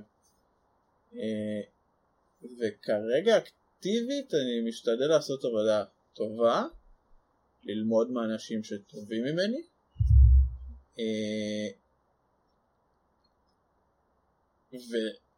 ולהתקדם בשביל להיות כמו האנשים שאני רואה אותם כמאוד טובים בפיתוח. כן, זו דוגמה טובה למשהו שאתה לא יכול פשוט להגיד, כן, אני רוצה לעשות X, וכשאני אגיע ל-X אז אני יודע שאני מספיק טוב. נכון, כן, אבל כן, זה פשוט סקיל. יש אנשים שכל הגישה שלהם בנוגע לדברים האלה היא נגיד, לא יודע, נניח אני חוזר למונה צונטה, סבבה, אני רוצה לנגן את המונה שלי של המונה צונטה. אוקיי. פתאום זה מין אובססיביות כזאת של אני לא מנצל את כל הזמן שלי. למה עכשיו לא התאמנתי? למה עכשיו לא בדקתי? אני רוצה להיות נגיד מפתח טוב. למה ראיתי את הסרטון הזה ולא ראיתי סרטון הסבר על פיתוח זה? או כאילו כל הזמן רוצים לנצל את המקסימום זמן. נהיים אובססיביים לדבר הזה, ואני חושב שזה אגב מה שבאמת דוחף את האנשים המוצלחים. אם אנחנו טיפה חוזרים לנושא המקורי, זה מה שדוחף את האנשים המוצלחים להיות סופר מוצלחים במשהו. אני הולך לעבוד על זה כל הזמן. זה הולך להיות האובססיה שלי. אני לא תמצא אותי יושב בחדר רואה טיק טוק, אתה תמצא אותי יושב בחדר ורואה איך לתכנת לולאות פור בפייתון עם ככה וכך. אני מבין מה אתה אומר? כן, אז זה מצב שיכול לקרות כשאתה מאוד רוצה משהו, לא, ואתה אבל מאוד רוצה משהו אחד גם, וגם שהדבר הזה הוא מאוד מאוד קשה. כן. כן. כמה פעמים, הנה נשאל את זה ככה, כמה פעמים אנשים שהם מוצלחים לא מצליחים בחיים? כמה פעמים יש אנשים שהם מאוד טובים במה שהם עושים, מלא. מאוד אובססיביים בזה, והם לא, כנראה שרובם, כאילו, בגלל שהגדרנו את זה בצורות כל כך שונות, גם, לא יודע, נסתכל על, לא יודע, אלופי שחמט, בשחמט עוד יש קצת כסף, לא יודע אם הייתי אומר שמקום 5 גרנד מאסטר בעולם בשחמט, הצליח בחיים. שזה עצוב. תשמע, אבל אני בטוח שכאילו, דווקא האנשים האלה שאתה מדבר עליהם, אז אני חושב שהם בעצמם כן יכולים להחשיב את עצמם כמוצלחים. זה משהו נגיד שהרבה אנשים אומרים, אני הצלחתי את זה, מבחינתי הצלחתי בחיים. כאילו זו אמירה שאומרים. אז שמע, כל אחד ומה שעושה לו את זה. אני תמיד שאני רואה סרטונים של כזה, אחי, תפסיק לשבת במיטה ולשרוף 2 ביוטיוב, לך תעבוד על עצמך, תעשה כושר, תלמד להיות אני מאוד לא מתחבר לזה. לא. כי אני די מתחבר לזה. אני גם מאוד. אני יודע, כאילו, אני לא חושב שאני צריך, כאילו, כמו שאמרתי, אני די בטוח שאני בדרך הבטוחה לעמוד ביעדים שלי בחיים. מה, אני מקווה. וכאילו, אם אני עושה את הדברים האלה והם נחמדים לי, אז אחלה. כאילו, אתה מבין מה אני אומר? אני לא מחפש להיות הגרסה הכי מטורפת של עצמי, ולנצל כל שנייה מעצמי. אז אני אסביר את הפסד שלי יותר בפרסונל דבלופמנט. כאילו, אני חושב, או יודע, שאני נהנה מלהתקדם בדברים. אני נהנה מלהציב לעצמי איזושהי מטרה, ולהגיע אליה, ולהרגיש תחושת התקדמות, וליטרלי זה מופק לי דופמין מזה. ואז, אם יש ספר שהגדרתי לעצמי במוח שאני אשתפר אם אני אקרא אותו, אז יופק לי דופמין מלקרוא את הספר. סבבה. אבל זה כי אם המטרה שלך היא להשתפר, אז סבבה. שזה אגב גם שאלה. רגע פה הרדיפה אחרי דופמין, אחרי שמחה, אחרי אושר בעצם. האם זאת הופך אנשים למוצלחים יותר? האם זה הכיוון שאנחנו צריכים לכוון אליו? אולי אנחנו בכלל לא צריכים לרדוף רק אחרי אושר. אני לא רוצה לסובב, אבל האם בן אדם שהוא בקומה ומזריקים לו עכשיו דופמין לתוך המוח והוא הכי מאושר שבן אדם אי פעם יכול להיות, האם הוא יותר מוצלח בחיים? אין, הוא מבחינתו הכי מאושר שיכול להיות. אז פה נכנסים לעולם ה-core beliefs, איך אתה, מה האמונות שלך? ואז אם בן אדם שם אצלו כהנאה משהו מאוד גבוה, אז מבחינתו להזריק עכשיו הרואין זה מעשה טוב שיקדם אותו לטובת המטרות שלו בחיים. אבל קראתי בספר ממש ספציפית על core beliefs, שיש core beliefs שהן טובות לך ויש core beliefs שהן לא טובות לך. הוא מסווג את זה כאם ה-core belief הוא או לא נתון לשליטתך, יכול להיות שאתה מאמין ב... לא יודע, אלוהי הגשם, וממש בא סוף לך כשלא יורד גשם, ואתה אומר שאלוהים שונא אותך כי לא יורד גשם, אז אתה נדפק מזה שזה מה שאתה מאמין בו. כן. ואם אתה מאמין בהנאה תאורה כבוא נזריק דופמין, אז אתה נדפק מזה שזה מה שאתה מאמין בו. תשמע, אבל אתה יכול גם להגיד כאילו בוא נהפוך את אלוהי הגשם רגע לאלוהים האמיתי, שמשהו לא טוב קורה, אתה אומר טוב, אז אני לא מספיק טוב בעיני אלוהים או משהו כזה, אני צריך להשתפר, אני צריך להיות מוסרי יותר, כמובן יש אנשים שזה לוקחים את זה לפה לשם עניינים, לא מדבר על זה, אני מדבר רגע בן אדם שמאמין באלוהים הרגיל, שמבקש עזרה מאלוהים, שמבקש זה, כאילו, אולי זה לא נתון לשליטתו, אבל הוא הופך את זה לנתון לשליטתו. לא, מה שנדע, זהו, זה סבבה. הדוגמה שנדע היא שאתה נותן במשהו כאילו שהוא כביכול שרירותי לגמרי, כמו אם יורד גשם בחוץ או לא, שליטרלי יש לך אפס השפעה על זה, אז זה דבר לא טוב. כן. אבל שלדעתי תמיד אנשים לוקחים את זה לידיים שלהם. הנה, אני מזל. אז יש כמיות מזל. אתם מבינים? כאילו, מזל זה הכי אקראי בעולם. והקטע של מזל שהוא אקראי, אבל לא, יש כמאות מזל, יש, אתה לוקח חזרה את השליטה על הדבר האקראי הזה. כן, אבל כן, זה קצת סותם מהנושא. ניקח כדוגמה, אבל שאם אתה באמת היית מאמין ב100% בכמאות מזל, אז לא יודע אם 50-50, אבל היה סיכוי שכזה היית סופר מוחזב, כי לא עוזרות לך באמת הכמאות מזל. ואז הקור בליף שלך יכול לגרום לך להיות עצוב, כי זה שבחרת להאמין בו.